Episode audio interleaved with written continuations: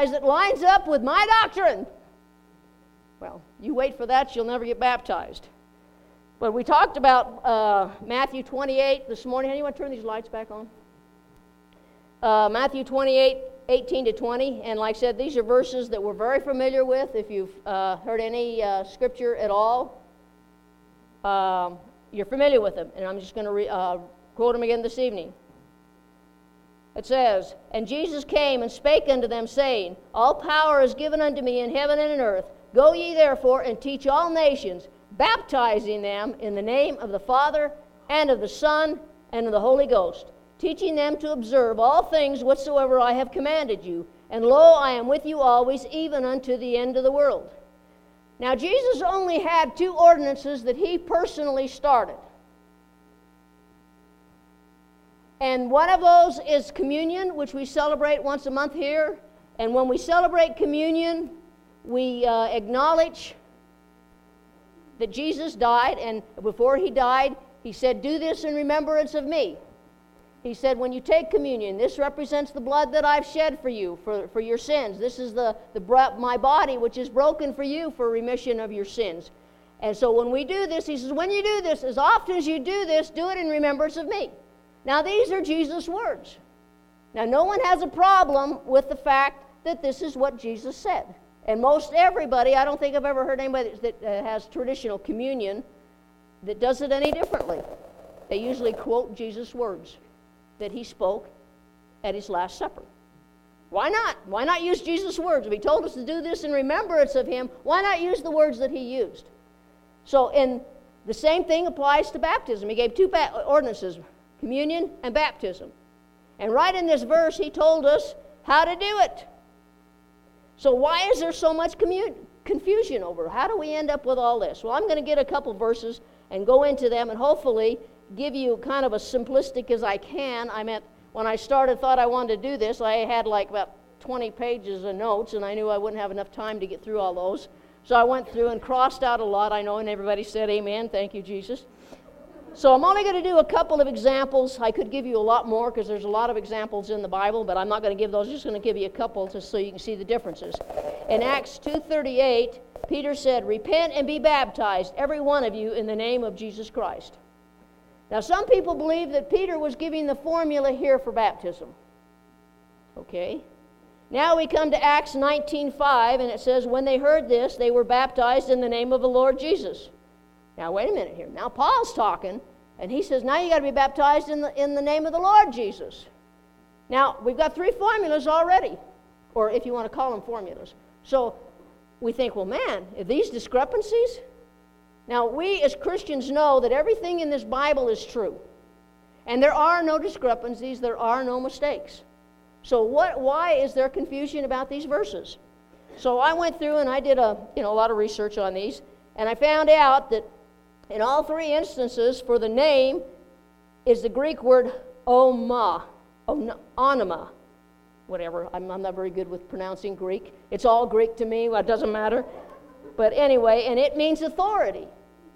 So if we go back to those verses and say, baptized in the authority of Jesus Christ, or in the authority of the Lord Jesus Christ, or in the authority of the Father, the Son, and the Holy Spirit, now all of a sudden there isn't discrepancy because we want to we want it all about it's all about authority isn't it? Now if a police officer says to a thief that's running off after he's running broke into a house and running away and the police officer yells stop in the name of the law do we think that he's given a formula on how we're supposed to catch thieves? That's the way you catch thieves. You just say stop in the name of the law and that does it No, he isn't given a, an authority. I mean, he isn't saying that's the formula that you use to catch runaway thieves. What he's saying is that I have the authority because the law has granted me the authority to arrest you and to chase you and tell you to stop because the law, the law has given me that authority. So now it makes a little bit of, you know, more sense there. Now, if Paul and them were given the, uh, a formula and Jesus gave us a formula. I mean, logically, whose formula are we going to listen to? If that was the scenario. I'm more inclined to listen to Jesus, number one. But we can see that there really wasn't a discrepancy there because the word for name is the same. It isn't, uh, it's all about authority.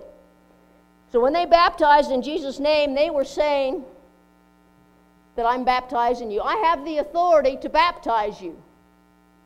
I have the authority given to me. Where did he get the authority? Well, he got the authority from Matthew, where it said, Go, teach them, make disciples, and baptize them in the name of the Father, and the Son, and the Holy Spirit. And that's what they were saying. Uh, now, in Matthew 3, verses 13 to 17, we read these this morning. I'll read them again tonight. It said, Then cometh Jesus from Galilee to Jordan unto John to be baptized of him. But John forbade him, because, saying, I have need to be baptized of thee, and comest thou to me? And Jesus answering said unto him, Suffer it to be so now, for thus fulfill all righteousness. Then he suffered him, and Jesus, when he was baptized, went straight up out of the water, and lo, the heavens were opened unto him, and he saw the Spirit of God descending like a dove. Now, just a little side note there it doesn't say that a dove descended upon Jesus, it said like a dove. Now, if you've ever seen a dove descending from the heavens down to land on something or whatever, that was what he was talking about. He was talking about the action of the dove descending, not a dove. I know we have a, we represent the Holy Spirit as a dove because of this verse. But that's just a side note. It wasn't a dove. A dove didn't land on Jesus. You know, I don't think God wanted to get a dove anywhere near there. We all know what happens when, when birds fly overhead. and that, that wouldn't have been pretty. So this was descending like a dove and lighting upon him. And lo, a voice from heaven saying, This is my beloved Son, in whom I am well pleased. Now, there's a group of people that, that they call them the oneness people, and they believe that there's only Jesus. The, the Father is, is Jesus, the Son is Jesus, and the Spirit is Jesus. And there's only one God. And we know that as Christians that there is only one God. But we also know that there's a Trinity we can't understand. Well, I don't understand how it works. I just know that the Bible teaches it. And we have the full example of this when Jesus got baptized. We have the Father, and we have the Son, and we have the Holy Spirit. All three present at the same place. Now, this the, the, the oneness people, they don't like this because then you ask them, if there's only Jesus, then who spoke from heaven? It, was Jesus a ventriloquist too? So they don't like some of these scriptures, but that's just kind of a, side note. Now, as, as the Trinity was involved in Jesus' baptism, because they were all three there, they were all three present when Jesus got baptized, I believe that Jesus is telling us he wants us to acknowledge the Trinity at our baptism. Because they're Father, Son, Holy Spirit, three in one, one God, Three persons, one God. I don't understand. I don't claim to. When I get to heaven, I'll understand it. When He opens the darkness in this mind that I can't comprehend because of our, our limited understanding, I just take it by faith. And when I read this scripture, I see three of, all three of them there. And they all participated in Jesus' baptism. So I think that's good enough for me. Uh, in Matthew 11, 27 and 28 it said, And they come again to Jerusalem. And as he was walking in the temple, there came to him the high priests and the scribes and the elders. And they said unto him, By what authority dost thou do these things? And who gave thee this authority to do these things? Where did you get the authority? Now, back then, it was all about the authority. Who gave you the authority to do this? And I've even been asked that. I've been asked, who gave you the authority to preach? Who gave you the authority to teach? Who gave you the authority to baptize?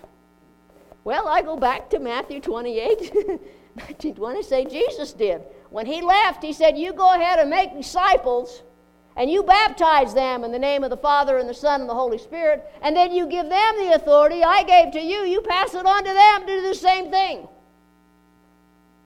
And that's where I got my authority from. So if somebody asks you where you got your authority, know those verses because it's right there, right out of the lips of Jesus. And like I said this morning, nobody disagrees that Jesus spoke those words. You can get some areas of the Bible, they'll say, well, these were found in an earlier document, manuscript, but they weren't found in a later manuscript. These, this is one of those verses that's in all of them. No matter which one you look at, it's in there. And I think it was an important one, so God made sure it was in there. But whatever's in here, I believe. And let's see, Matthew 16, 17, and 18. These are the, these are the two verses that I preached for six weeks on for, for you, those that weren't here. and it said, These signs shall follow them that believe. In my name, or in my authority, Shall they cast out devils? They shall speak with new tongues. They shall take up serpents, and if any they drink any deadly thing, it shall not hurt them. They shall lay hands on the sick, and they shall recover. Jesus gave us the authority as believers to do this. It's the authority that we have authority over demons, authority over sickness and disease. It's authority that Jesus gave us because He had the authority, and He gave it to us as believers. In uh, Matthew 19 and 20, again, this is where we got the authority as believers right from Jesus. Now, Acts 19, 13 to 17 is an interesting story in the Bible. If you've never read it, here it is. It said, Then certain of the vagabond Jews, exorcists, took upon them to call over them, to call over them which are had evil spirits, and name, and name the, the spirits the name of the Lord Jesus. I'll get it in a minute. I just brushed my teeth. I can't do a thing with my mouth. So we adjure you by Jesus whom Paul preaches. And there were seven sons of Sceva, a Jew and a chief of the priests, which did so. And the evil spirit answered and said, Jesus I know, Paul I know, but who are you? And the man in whom the evil spirit was leaped on them and overcame them and prevailed against them, so that they fled out of that house naked and wounded. And this was known to all the Jews and Greeks also dwelling at Ephesus, and the fear of them all. And the name of the Lord Jesus was magnified. See, the sons of Sceva, they had the name down. They had the name. But see, they didn't have the authority. See, we think we just put the name of Jesus on something, and it's just like a genie rubbing a bottle. Gold. Gold. And that's what we think it is. We think we just attach Jesus' name to something, it makes it so. But it isn't so. It isn't a magic word that we get to use.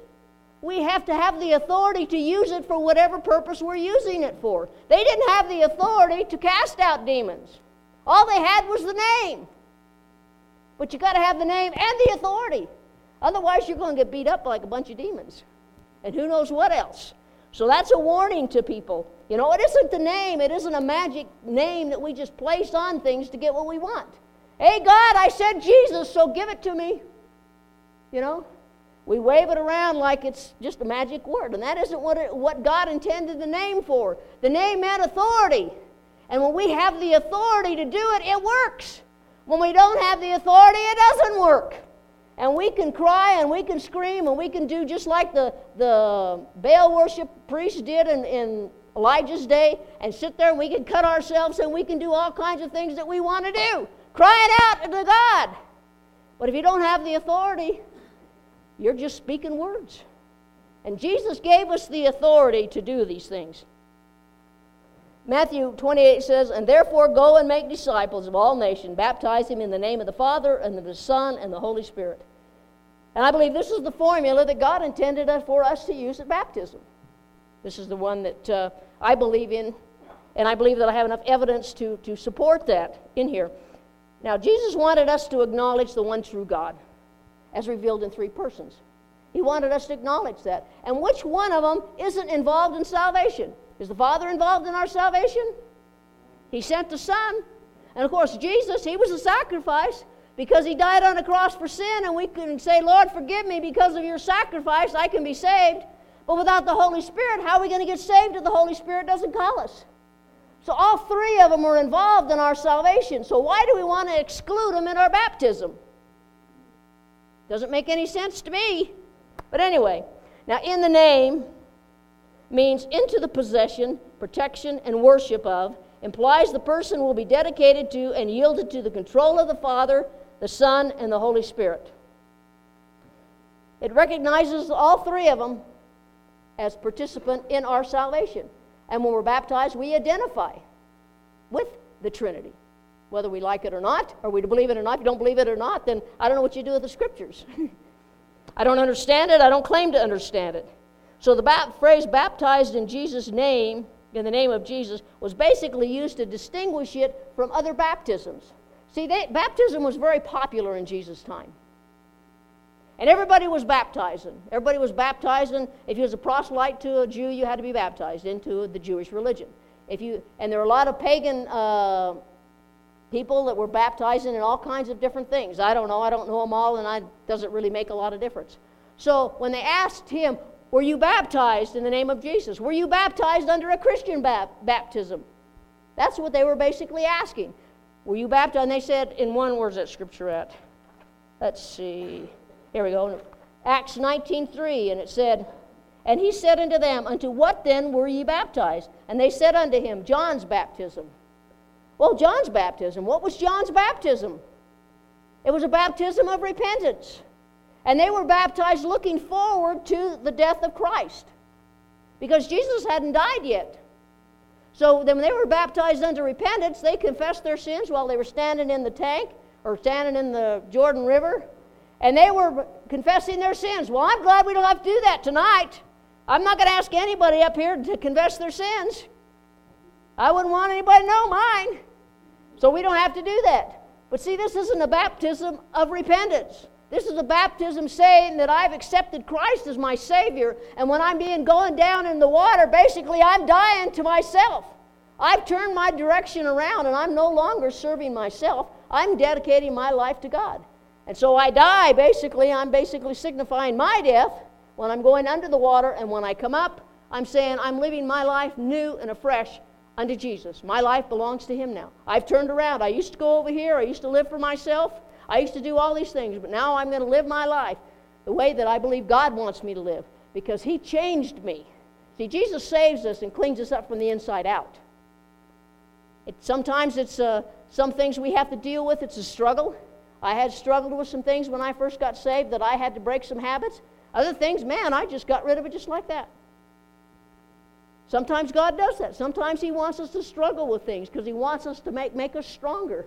And if you know, as a weightlifter, if you want to be stronger and have those six pack abs, that ain't me. I got blubber under here. then you've got to lift weights and you've got to do these things. But you don't start out with 50 pounds or 100 pounds, you start out with 10 pounds. And you start there, and then pretty soon you work your way up. Well, that's what happens in, as Christians, too. I mean, some of us are we're so involved in the world and so involved in sin that God has to clean us up a little bit at a time.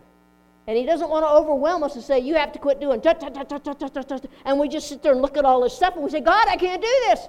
And He says, Yeah, I know you can't. That's why I'm here. So He helps us get through these and He helps us get rid of all these things in our life that He doesn't want us to do. That's the way that He works. See, now, if you look at all these scriptures and all these verses in the New Testament about baptism, and be baptized in the name of Jesus or in the name of the Lord Jesus, you'll see that they weren't talking to the people that were doing the baptizing. They were talking to believers. We'll say, what difference does that make? It makes a big difference. Because Jesus was talking to the people that was going to do the baptizing. Every other example is about to the believers. You be baptized. You be baptized according to the Christian baptism. That's the way you're supposed to be baptized. You don't get baptized as a Jew as a proselyte. You don't get baptized in any of these pagan rituals.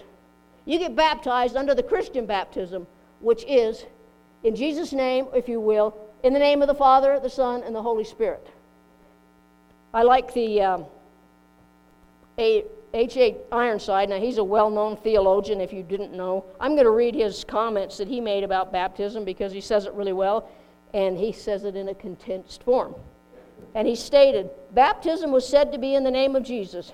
I baptize you into the name of the Father, of the Son, and of the Holy Spirit. And the name of Jesus was their authority to baptize, as in all the Christian activities we do.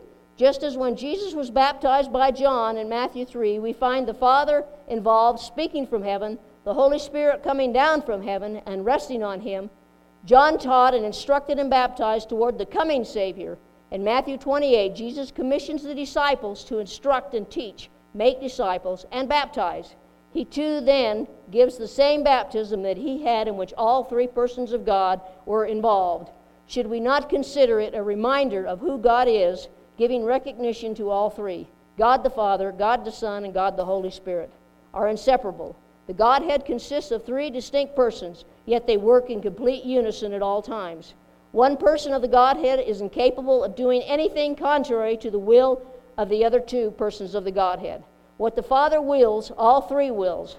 Though the Father through the Father would never do will anything contrary to Jesus nor the Holy Spirit. That is why the Bible says God is one. And Jesus came and spake unto them, saying, All power is given unto me in heaven and in earth. Go ye therefore and teach all nations, baptizing them in the name of the Father, and of the Son, and of the Holy Ghost, teaching them to observe whatsoever I have commanded you. And lo, I am with you always, even unto the end of the world. That's the formula that I believe that we should baptize, and that's because I know that you know, it's nice to know why you do certain things the way you do. And especially, maybe it isn't the way that you were taught. But I gave you my reasons for believing that this is the way I do it, and that's why I do it like that, and that's the way I'm going to be baptizing everybody that's going to be baptized tonight. Because I believe that Jesus gave the formula for baptism.